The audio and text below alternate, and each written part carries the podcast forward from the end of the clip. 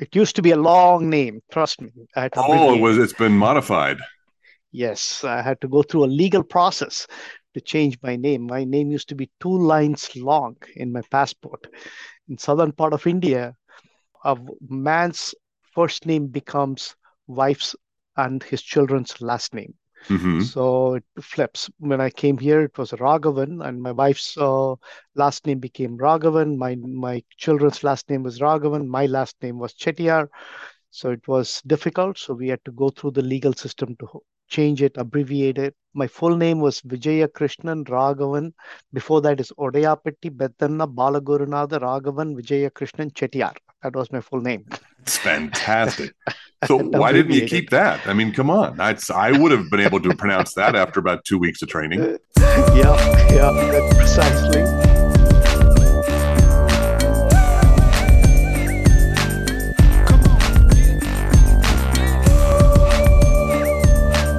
Now, how long have you been in the States? I came in 1985. So I've been here for about 37 years now. And and where in that timeline does the name change fit in? It was somewhere in mid 90s. We got married, my kids were born, and I said, okay, it's becoming uh, convoluted. Every one of us having different last names is not good. so, what kind of work kept you out of trouble when you first arrived in the states? Well, I come from business background. I did my bachelor's in finance and uh, MBA in India with uh, in marketing and MIS came here to do my second master's, went to Auburn University in Alabama to do my uh, master's in accounting at the econ, and uh, everything was in business. And that's how I came to this country and uh, settled down in California only because my sister was here in uh, California. I was in uh, Alabama. After finishing uh, my degree, I said, "Sister, help!"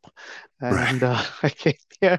was. Alabama your first experience in the states? Yeah, yeah, I came straight from you, India to uh, Alabama. What was that transition like? You know, when I left India, people used to tell me, oh, you're going deep south in America. You're going to be looked down upon. You're going to be discriminated, all of that. So we came prepared thinking that we are going to be looked down upon. And I did not experience that, honestly.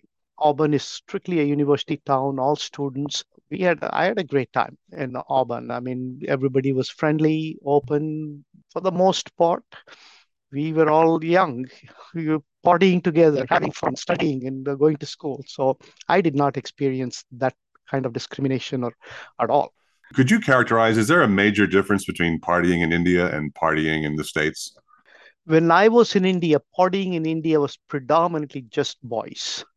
We were in a boys' hostel. We were in a boys' college. There were girls, very few. They, we were always separated. So when we were saying partying, just the boys getting together and uh, jumping around, drinking, having fun. Here, all Bollywood videos. all boy, exactly. yeah. So here, when I came, was the first time we were experiencing all boys and girls and everybody partying together. It was a different experience. And speaking of co ed partying, welcome to episode 248 of the Successfully Funded podcast, brought to you by KiwiTech a growing ecosystem of entrepreneurs, investors, mentors, accelerators, incubators, and corporations. We help early and growth stage startups build viable products, drive traction, raise capital, and scale their businesses. Now, before we go much further, we do have a brief disclaimer to read. Fans of the podcasts know by now this is the drill. These are the greatest hits. Kiwi Tech, as you know, is not acting as a broker, dealer, or investment advisor and is not registered with the Securities and Exchange Commission in any such capacities. At no time does Kiwi Tech provide investment advice, endorsement, analysis, or recommendations with respect to securities. Information contained herein should be viewed for entertainment purposes only. Kiwi Tech does not verify or assure that information provided by any issuer offering its securities is accurate or complete or that the valuation of such securities is appropriate. Investing in securities, particularly in securities issued by startup companies, involves substantial risk, and investors should be able to bear the loss of their entire investment. Now, the full disclaimer is uh, located on our podcast website, which is successfullyfundedpodcast.com slash disclaimer. And we're here today talking about Zipinmail, Z I P I N M A I L, whose mission is to get rid of paper mail and implement a virtual mailbox platform to send and receive mail using a mailing address without email or sharing links. Imagine the idea of creating a global virtual post office. And this idea is the brainchild of founder and CEO Vijay Chetty. Vijay, welcome to the episode. Good to see you. Thank you. Glad to be here. And as we were talking about co ed partying in Alabama, you were getting your feet wet in American culture. And this was back, I guess, 1980 something, a very different time. You've been in America now almost 40 years. How has America changed since you've been here in terms of like what your impressions were when you got here and now that you've lived here as long as you have? Well, quite a few things have changed in 35 to 40 years. Uh, the world has changed, not just America. The awareness of the people, the willingness to uh, integrate people of different colors, different races, different ethnicities, and the technologies have evolved. Uh, openness has evolved. And uh, I really think we are in a much better place today. Um, but in terms of other things, such as speed in which we are communicating and uh, the speed in which things are evolving, I think we are continuing to grow at a rapid pace. We will continue to grow, and the technology will continue to drive that. And this particular technology that you're proposing, you're talking about an entire revolution of the direct mail industry that benefits both those who send mail and those who receive it. You can sort it and you can prioritize it and you can have it at your fingertips in a way that, you know, a stack of mail on your desk is not as uh, user friendly. We'll, we'll say that. As I was researching you, I was thinking a lot about your career. Here you are, a three time CEO you have definitely this drive to create new things. Where do you think that first entrepreneurial spirit came from? And what was that first moment that you thought this could be a career for you? Well, my entrepreneurial spirit is probably in my DNA. I grew up back in India in a business community. My uh, family and uh, my uncles, aunts, brothers, everybody is a businessman, uh, business owner back in India. My grandfather was the founder of Bangalore Stock Exchange back in India. So I grew up oh, listening wow. to my uncles and aunts and all uh, discussing the stock market uh, way back in 70s and 80s when I was a kid. So that risk taking and that entrepreneurial uh, DNA has been in my DNA. I always wanted to be a businessman. I always wanted to be an entrepreneur. Even when I came to this country, I everything I studied was in business. I did my uh, bachelor's in India in finance and MBA in uh, marketing. MIS came here to my second master's in accounting, econ. I'm a CPA, CMA. I've been in the entire business background worked for 10 years in public accounting in a large local firm in uh, LA, but I never enjoyed the number crunching. I always wanted to be an entrepreneur, waiting for an opportunity to jump out. And after 10 years, I jumped out, became an audit manager to a controller to a CFO, and eventually became a CEO of a startup company. And it sounds like basically you've been moving house whenever you run out of wall space for all of your degrees. it makes it easier to decorate anyway, I would think, yeah. just because you have all that uh, calligraphy on your wall. You say you were discussing the stock market, assessing companies when you were a kid. Well, the, the whole nature of investing has changed a lot in that time, too. How would you relate your understanding of public companies on a stock exchange, which your grandfather invented or had a big, had a, had a very innovative role in? Uh, how would you compare that to what it's like to evaluate startups now? Whole lot has changed. In the 70s and 80s pre-internet era uh, the evaluation of companies they didn't even have proper information. Even to get a balance sheet to get a financial statement would take two three months for these people to send it via physical mail receive it evaluate it. So the transition from there to having the information in your fingertips in your cell phone to look up any information you want and make a decision is phenomenal. The volume of transactions have skyrocketed. It's a very distributed network, so completely a different world. Right, and the analysis is uh, is very different in some cases, but also very similar. At least when you analyze a public company that has a revenue record, you can look at earnings and you can look at trajectories and you can get a sense of what that multiple should be and what the stock should be valued at. But when a company is pre revenue or when it's dealing solely on projections of what it thinks it can do based upon its IP and its idea. What do you think comes from the skill set of evaluating established companies that you need to apply to less established companies? In a startup world, since we don't have a revenue, we have to evaluate, break it down into the components. Start with the vision of the company. What exactly is their vision and mission? What is the problem they are trying to solve?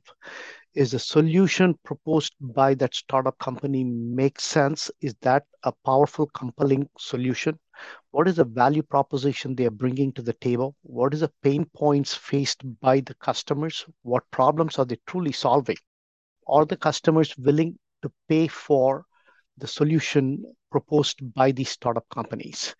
Is there a market? How big is that market? What is the size of that market? What is the competitive landscape? Who else is doing what they are doing? And do they have a team in place? Is the management team capable of executing a vision of this scope, size, and magnitude? And what are the barriers they are faced with in go to market strategies? Will the buyers buy the product? And what is the valuation? So you're looking breaking down the various components of evaluating a startup. So completely different strategy and uh, way to evaluate. And when you talk about problem solving there's a real problem that ZipInMail is aiming to solve. And that's how we're all just drowning in paper mail much of which goes straight from the mailbox to the recycling bin. It's a challenge so let's talk about this 1.6 trillion uh, paper mail market in terms of the benefits that ZipInMail hopes to create, both in terms of saving our tree population, which of course keeps us breathing oxygen in the world, but also saving a lot of businesses money by uh, reducing the, the the costs necessary to send the mail that companies do every day. This is a multifaceted problem with a multifaceted solution. So let's start with the consumers. The problems faced by the consumers in the paper mail it is a cumbersome process. They have to pick up the paper mail figure out what to keep what to trash and whatever they keep it, it creates clutter in the house in their living room in their dining room in their uh, kitchen tables and they have to file the paper. They want to keep any permanent documents any uh, legal or uh, insurance and uh, uh, property related. They have to take the time to organize it, file it in the file cabinets. If they misplace the bills, they get hit with late fees and penalties. They can't find the coupons and bills when they need it. That whole process is cumbersome, time consuming, painful.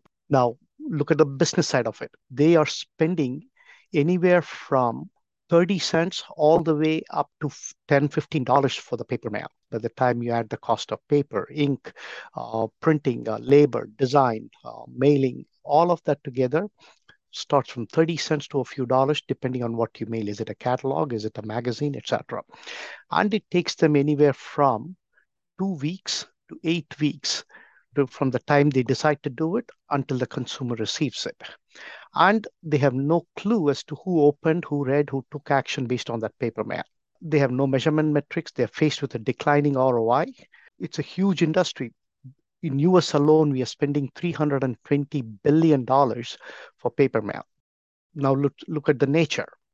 We are killing 68 million trees in USA alone and 400 million trees globally for paper mail. And almost all of that is thrown in the trash per year, every year. Man. On top of that, paper industry is the third largest polluters of air, water, and land. Trees absorb the carbon dioxide, absorb the heat, and give us oxygen. And we believe saving those trees over the years will reduce global temperature by one degree per year and over the next 10 years by 10 degrees. That is what we're going after from consumers, from uh, businesses, and the nature wise. It's a multifaceted problem with a multifaceted solution. Well, it sounds like if it succeeds, it, it's a win-win-win because you know the Earth and customers and businesses tend to benefit from it. Has there been any data about what kind of open rates that businesses can expect once they use an electronic delivery system like this? We do not know as of today because we haven't really brought the product to market yet, but we will have the data. We will know exactly who clicked, who opened, who read, who stayed, how long did they stay and read that email or the zip in mail. So we will have all the data.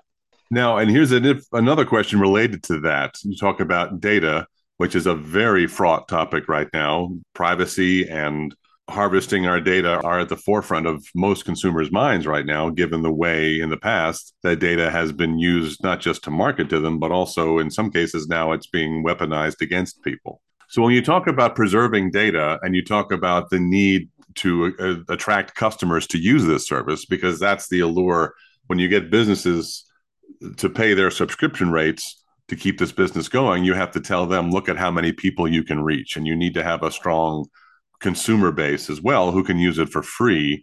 So, how's the marketing with them going in terms of trying to appreciate not just the environmental benefit and the organizational benefit, but how do you uh, square that circle with the idea that data is being reviewed with a bit more scrutiny? So, to start with, we do not sell or share any consumer data or business data to anyone we put that in writing. It's in the terms of use and in the privacy policy disclosed in the website, in our platform, everywhere. Now, the data, we are not getting any new data from the consumers as well. We are integrating with a company called Melissa, which is one of the largest data companies in the world today. And the, the mailing addresses is all in public domain you can look up any residential, commercial, PO box address, trailer park, mobile home, all those addresses are in public domain from Census Bureau to the city governments to Experian to uh, you name it. So we are only integrating with Melissa to access the existing data pertaining to a mailing address. What's the critical mass in terms of the number of customers you'd like to initially attract?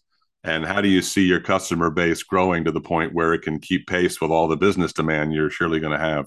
Therein lies one of our challenges as a startup company this is a marketplace solution with a B2B and B2C interdependent platform. Yeah. So we know the businesses are, will sign up. The value proposition is so compelling for the businesses. Literally, it's a no brainer for the businesses to sign up as long as we show there are consumers using the platform. Even though it's a chicken or egg situation, we still believe the challenge for us is the consumer. How do we get the consumer to sign up? We know the pain faced by the consumers are real and deep. We know we have to educate the consumer about this platform. Consumers have been so used to using physical printed paper mail, and paper has been the mode of communication for centuries.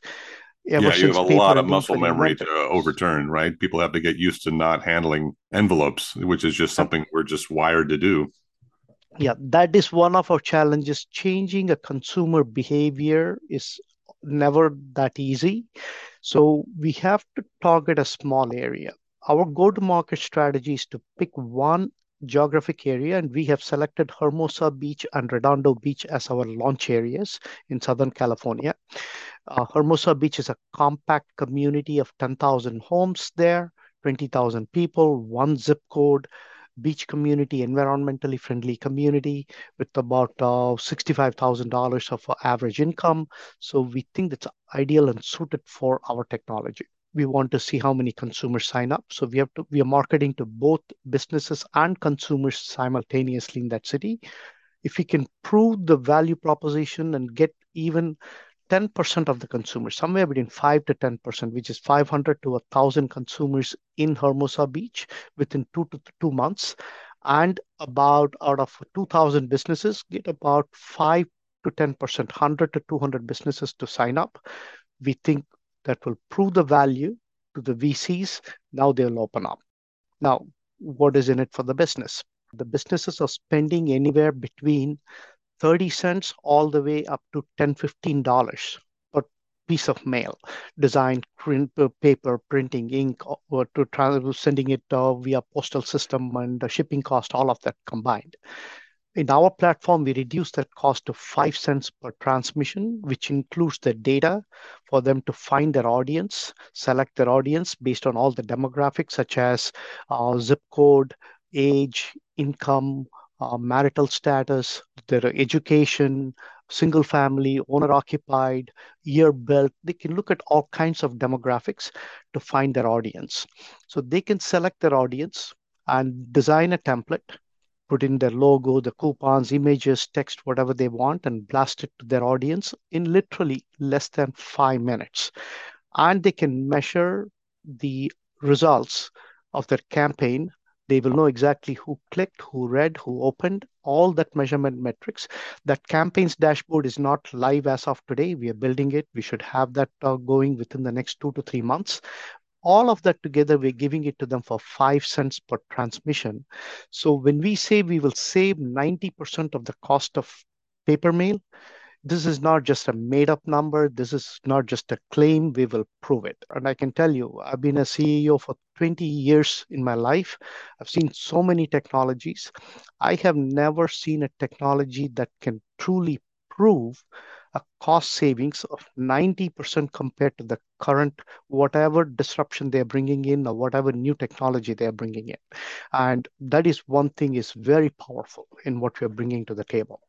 Consumers are signing up, businesses are signing up, we're generating revenues, and this is the critical juncture for our company. Once we prove that, we are so confident that VCs will be very excited, very interested in investing money, big money in our company.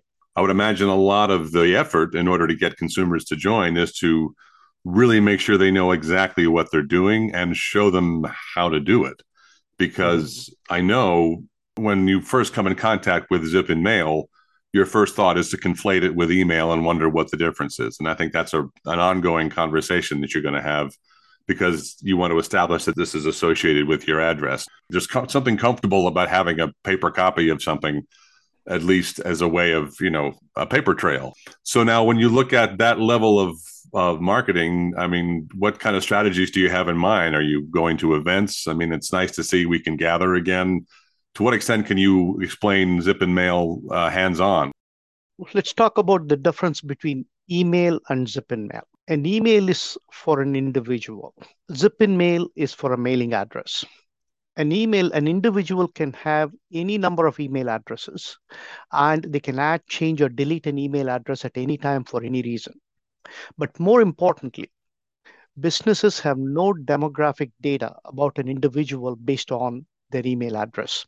They don't even know your real name, age, income, where you live. None of that information is available based on your email address. Even if you give an email address to a retailer when you're shopping somewhere, they can link it to your address. That's a disparate platform. Everybody has their own information. There is no conclusive evidence of your real address based on your email address. Now compare that to ZipInMail. We have created just one permanent zip in mail for every mailing address, whether it's residential, commercial, PO box, mobile, park home, for every address.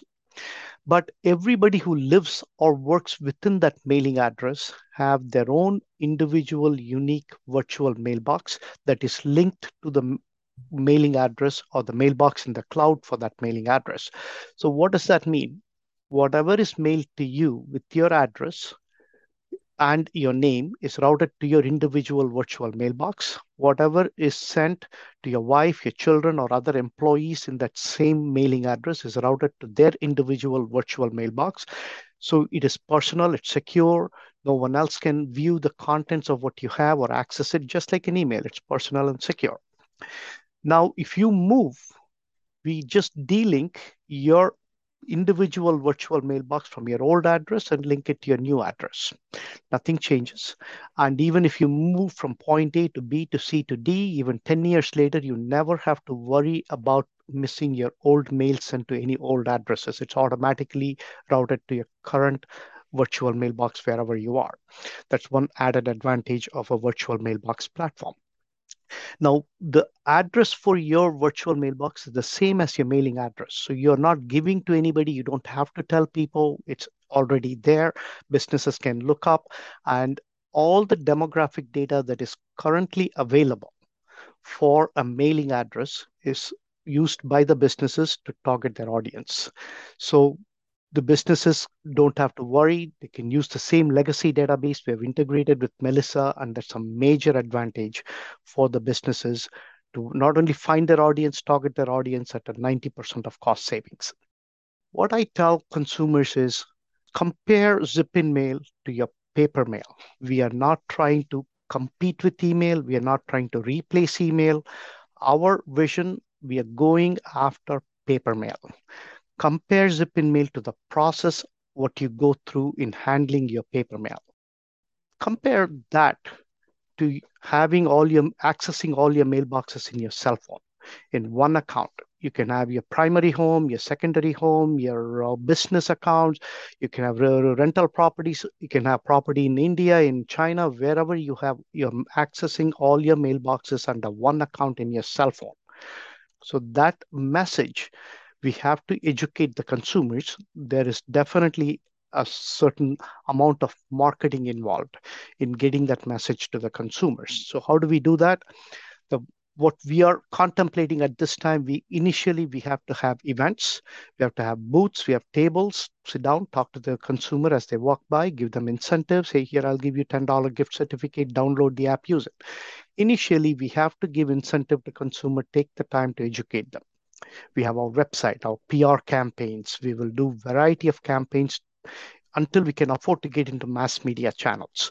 If and when we are successful, you will hear, you will see ZipInMail in Mail in all the mass media channels. So what about um, what about the content creation for uh, online education? I mean, if you create a bunch of instructional videos, that kind of thing, you do it once and it can live forever, and it's very portable. How cost effective would that be? It will be very effective. Um, online like what we're doing now in podcasts to uh, different kinds of videos, tutorials, educational materials, getting through social media campaigns. Um, when, when you're dealing with consumers, we have to do all aspects of marketing. Getting to a consumer, reaching a consumer, educating a consumer today is an extremely challenging task. There is no easy way to reach a consumer. They're bombarded with ad- advertising all around them all day long. So as long as the consumer realizes, understands what we're bringing to the table, and the value proposition is so compelling, so convenient, so easy to use, saves them time and money, and it's free, we believe consumers will sign up. So now you're not. Uh, you're no stranger to the CEO position. As you mentioned, this is your third go around in the big chair. What were the two previous companies of which you were CEO? The first company I became a CEO was a company called ScanApps. I was uh, a CFO of a company called Destiny Marketing Group. At that time, an inventor came to us with an idea. Hey, I have a little key fob handheld scanning device to scan the barcodes from any printed coupon, capture it, and we can dock it at a point of sale system in a supermarket and redeem the coupon electronically. So we don't need, so the consumer doesn't have to carry the paper coupon to the store for redemption. Yeah, people really make us work hard to redeem coupons. And I don't guess that that's by accident. yeah yeah. So that was the original vision. We, we came up with that way back in 1998 and i loved the idea. I've always been a nature lover. I always hated paper and uh, this was my first foray into reducing paper. I uh, was working on it for two years and uh, the whole board of directors saw that i was passionate about it and it was not my original idea i was promoted to be the ceo of the company and when i took charge of the company the company had $100 in the bank and i said i'll go raise the money what a great and, opportunity for me, said, yeah. said, said DJ. You're promoting me. Uh, here it is. Yeah, go build it. You're in charge so, of this virtually insolvent company. Best of luck yeah. to you yeah. yeah, that's how it happened. And uh, then I went out. It took me eight years. We raised $10 million for that venture. And uh, unfortunately, we could not bring it to market. We couldn't sustain it. We went out of business during the financial crisis. And we were close. We were uh, launched launched in eight supermarkets. But anyway, there's history. And that was my first foray. Within that, we pivoted from being a handheld scanning device and um, the technology became integrated into a cell phone. People could scan barcodes in a cell phone. So we said a standalone scanner is not going to work. And I literally had to fight with my shareholders and say, we have to junk it. We have to modify our technology from a hardware to a software company.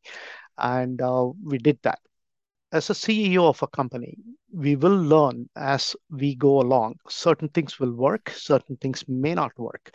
What we think is going to work, if it doesn't, we have to be prepared to pivot and move and change our path based on the income data. And uh, that's one of the key ingredients to be a successful CEO in my mind. Now comes ZipInMail. How long had this idea been creeping around in your brain pan there? It sounds like this is a long simmering idea that finally the time came to try and bring it to market. When you first had the idea to try and create something like ZipInMail, what uh, fueled your passion for it and how long has it been in development to kind of become something that you can look toward raising money for now? Been in the space for 20 years, as I mentioned to you, in the space to reduce consumption of paper in the form of uh, paper coupons and electronic uh, redemptions and so on. And after that, I was in a direct mail space, not just direct mail. We were, we were an ad agency and uh, we had direct mail as one of the products we were selling to businesses. And I, and, and I learned how painful that entire direct mail space is for the business and for the consumers. I, and I always hated paper, hate, loved nature. And one fine day, it so happened, it was on February 9th, 2021. It's coincidentally, it was my wife's birthday. I was picking up the mail. Don't say it's a coincidence. Uh, just say it was planned that way to honor your wife. I tell her she doesn't believe me. well, at least you got to go down in flames just defending that story, whether or not yeah. it's true. It is absolutely true. On that day, yeah. so I picked up the mail. I was standing in front of the mailbox and suddenly it hit me. It was like a eureka moment. It was a light bulb went on in my head and said, why can't we take this physical mailbox to the cloud? And I got goosebumps that day. I literally stood there in front of the mailbox for three, four minutes, looking, staring at it. I said, visualizing it. I said, this is it. From that day, immediately came back home, had a cup of coffee, sat down, and said, okay, started researching. Who and your wife saw you with goosebumps and thought, I had no idea you took my birthday so seriously. yeah.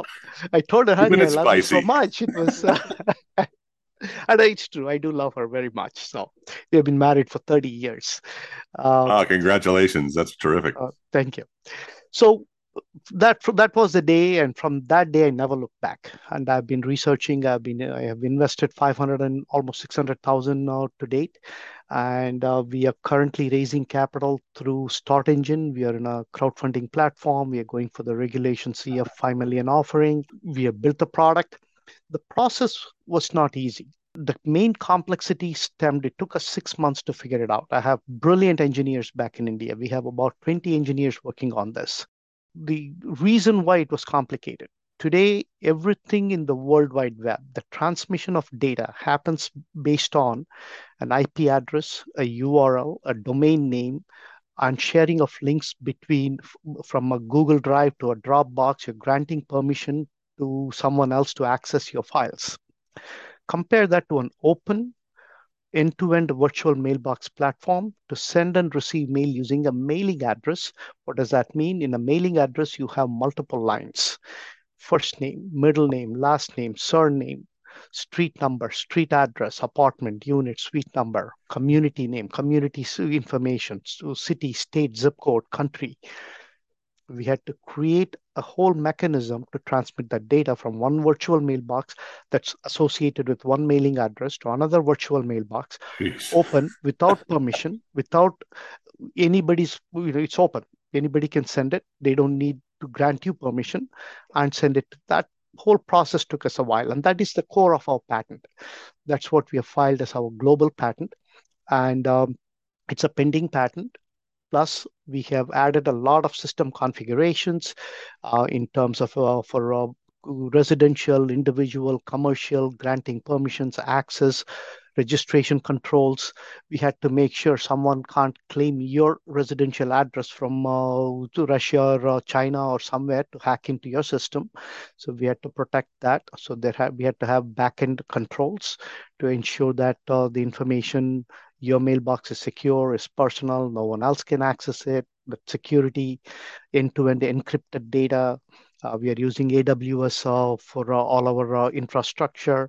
That entire process took us a while to build it. So it's built as a designed as a scalable modular design. Um, so we are very proud of our uh, team that have built this whole thing it's a, an amazing project to understand and to contemplate in terms of the scale. And I'm also thinking, you know, as someone who will go away for two weeks and hold my mail and come home to this very intimidating crate of paper, I mean, this strikes me as something that would definitely I would definitely profit from alleviating that shock value of having a ton of mail just dumped on your doorstep the day you get back. The other issue is you're going to take business away from the postal service.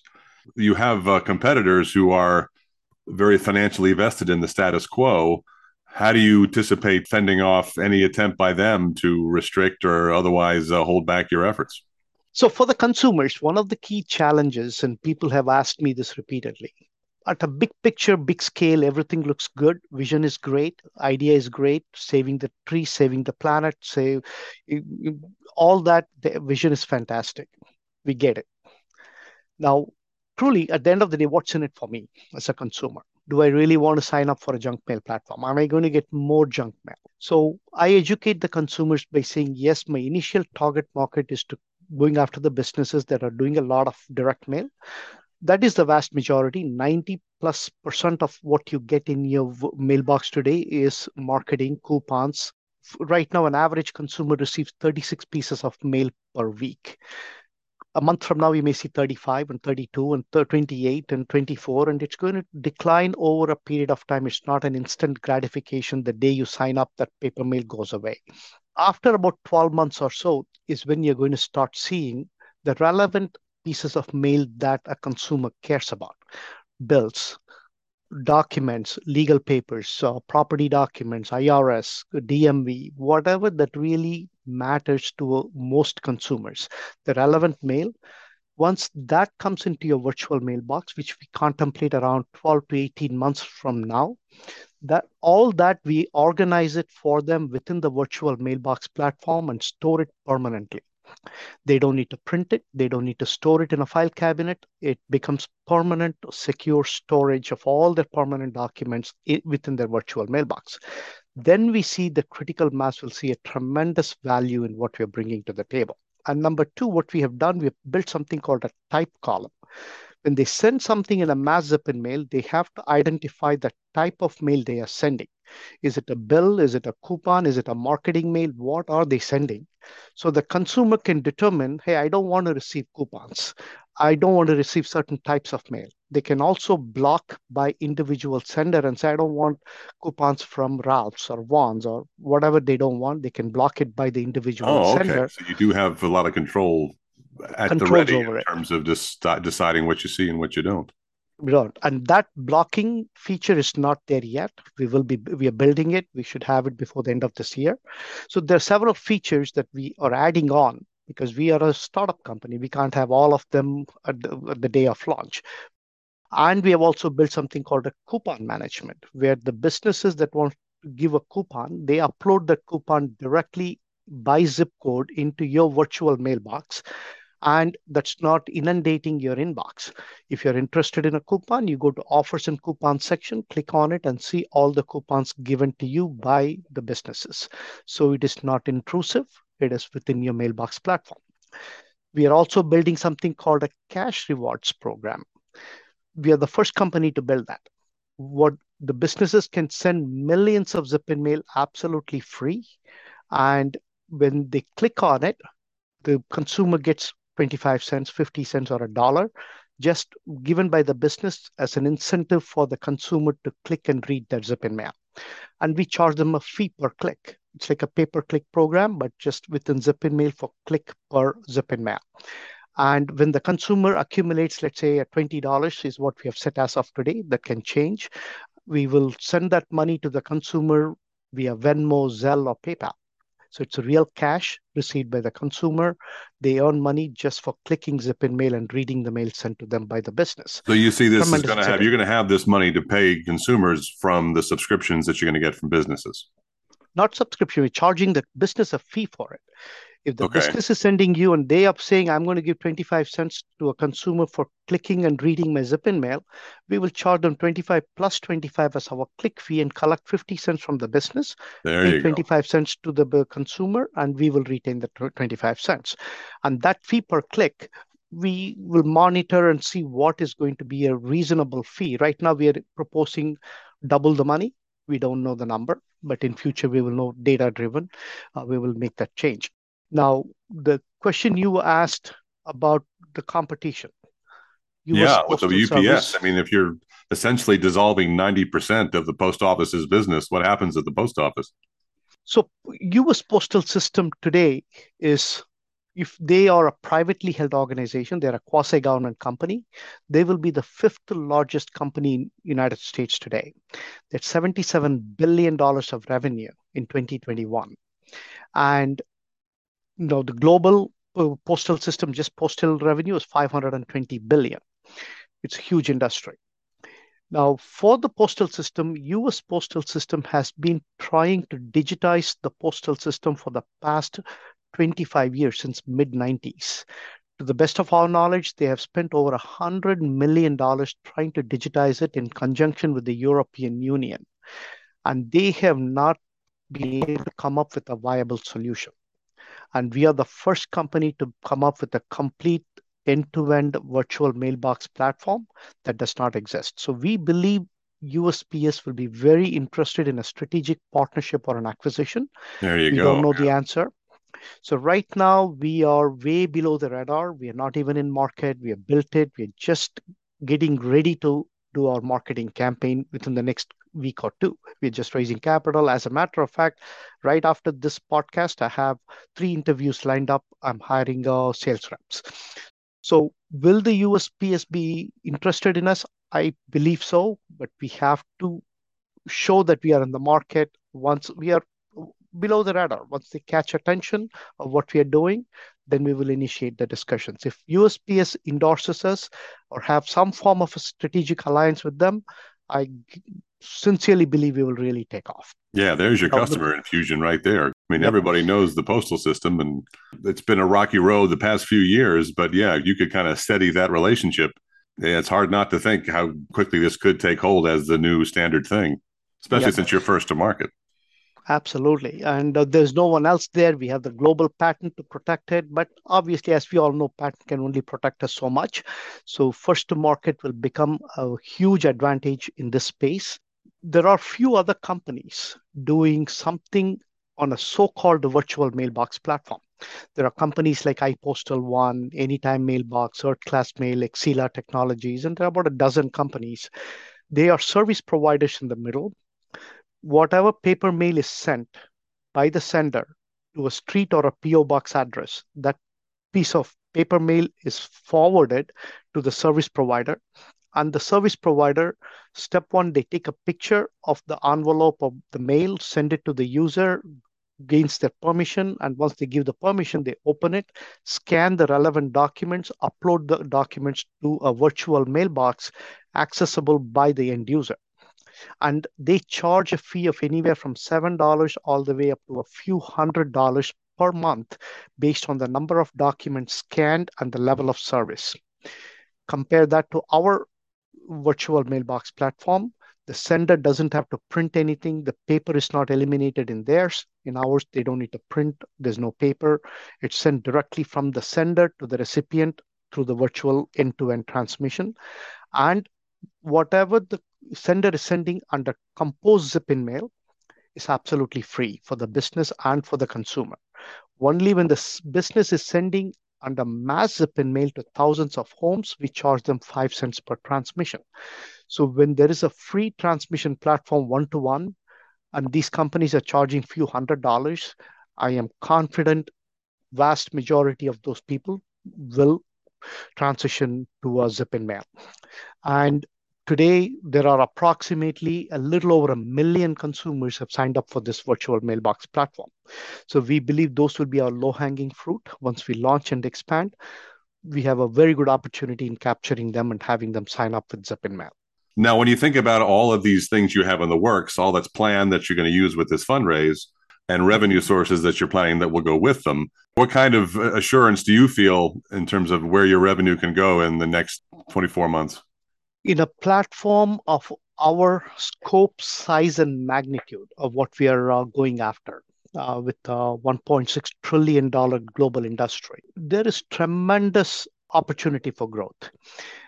Our projections currently, we are projecting about $590,000 of revenue in year one, 9.5 million in year two, and 45 million in year three. That's a nice multiple it's a huge growth and I am a CPA by profession and I put on my conservative hat and we built it based on a bottoms up approach. I looked at how businesses can once sales month two, month three, month four. And if I hire four salespeople, I believe only one out of four will stay because it's a high turnover field. So we used all of those kinds of bottoms up numbers in projecting and building our revenue model and how much revenue will I get from one business, from local businesses. We broke it down in terms of how many businesses are there. There are 31.7 million businesses in the country. 29 or 30 million of them are local small medium businesses only 1.8 million are large businesses. So we broke it down based on the size of the business what kind of revenue we project from each one of those businesses when will they adopt to a mass mail when will they use coupons who uses coupons how many of them use direct mail. We have detailed spreadsheets breaking these down. But at the end of the day any projection is using a variety of assumptions at this point, I feel confident if and when we reach this 5 million fundraising, we will achieve these targets. I would rather under promise and over deliver to my shareholders and to my uh, community than just picking up big numbers. And that's how I have always been and uh, highly dependent on funding. If we generate reasonable amount of capital, I'm confident we will achieve these targets. Well, and that's a CPA for you. Absolutely. I think you don't tend to overpromise when you know your so much of your training is based on bottom line accounting. So, people want to learn more about ZipInMail. Where can we go to check out your funding page or details about the product and anything else you'd like our listeners to know about? They can go to uh, our website to start there. Um, zipinmail.com and uh, browse through our videos, we'll look at our individual pages, our investor page, our business page, take a look. That'll give you a good information about our vision, our mission, our technology, our value proposition, what we're bringing to the table, our pricing plans, subscription models, all of it. In terms of uh, our fundraising initiatives, uh, we are right now live on StartEngine. So people can go to uh, startengine.com slash zipinmail, watch our video, uh, watch our uh, information, read the page if you like it. It's uh, investing in uh, ZipInMail is a simple process. You can click on invest now and uh, minimum investment is $300. It's open to public. It's crowdfunding. Anybody can invest and uh, it will take you less than five minutes, literally, to go through that investment and this is what I tell all my friends, my family. We have been going through the fundraising process. I've told everybody, yes, we are a startup, we are an early stage, we are pre revenue, but the potential and the opportunity for Zip and ZipInMail is humongous. And we sincerely believe that. The reason for that is think of this direct mail has been the mode of communication for centuries. And it is a $1.6 trillion industry today. And I'm from India. I can compare that to India's GDP. The fourth largest economy in the world is 2 trillion. That's 80% of India's GDP. So I tell people look, you're not talking about a small op- market cap here, market opportunity here. It's a huge market opportunity. Plus, we have so many more products in the pipeline whatever we are building now, we are also having digital PO box, digital notary, digital currency, digital mail in ballots. We are building a whole pipeline of products. We are visualizing this as take whatever is the post office was offering, old post office with money orders. Think of that digital currency in the future. So what they have a PO box. Think of digital PO box, certified mail, we can implement a certified mail with digital signatures right there on the virtual mailbox. We are building all of that. So we think the number of revenue streams are huge. And that is why I'm confident we will be, if and when we succeed, we have a huge market opportunity. It's great to hear, you know, discussions about what can be from someone who I could probably describe him essentially as a living, breathing, walking, talking issue of the Economist magazine. and uh, we've been talking to Vijay Chetty, CEO and founder of ZipInMail, which of course he invented on his wife's birthday. Don't forget that. It's been a pleasure to talk to you about this whole potential revolution in how we receive our mail and how we can eliminate um, or at least control a portion of our lives that could be a bit less of a nuisance than it is. And so, uh, and save the planet in the in in the meantime. So I appreciate you coming on to talk about it. Thank you so much, Doug. I appreciate it. It was a pleasure. Nice talking to you. Please check out all the information we'll have in the show notes about ZipInMail. I've been your host, Doug French, and we will be back next time with another discussion about how to save the world and make a little money along the way. So thanks again. We'll see you next week. Bye bye.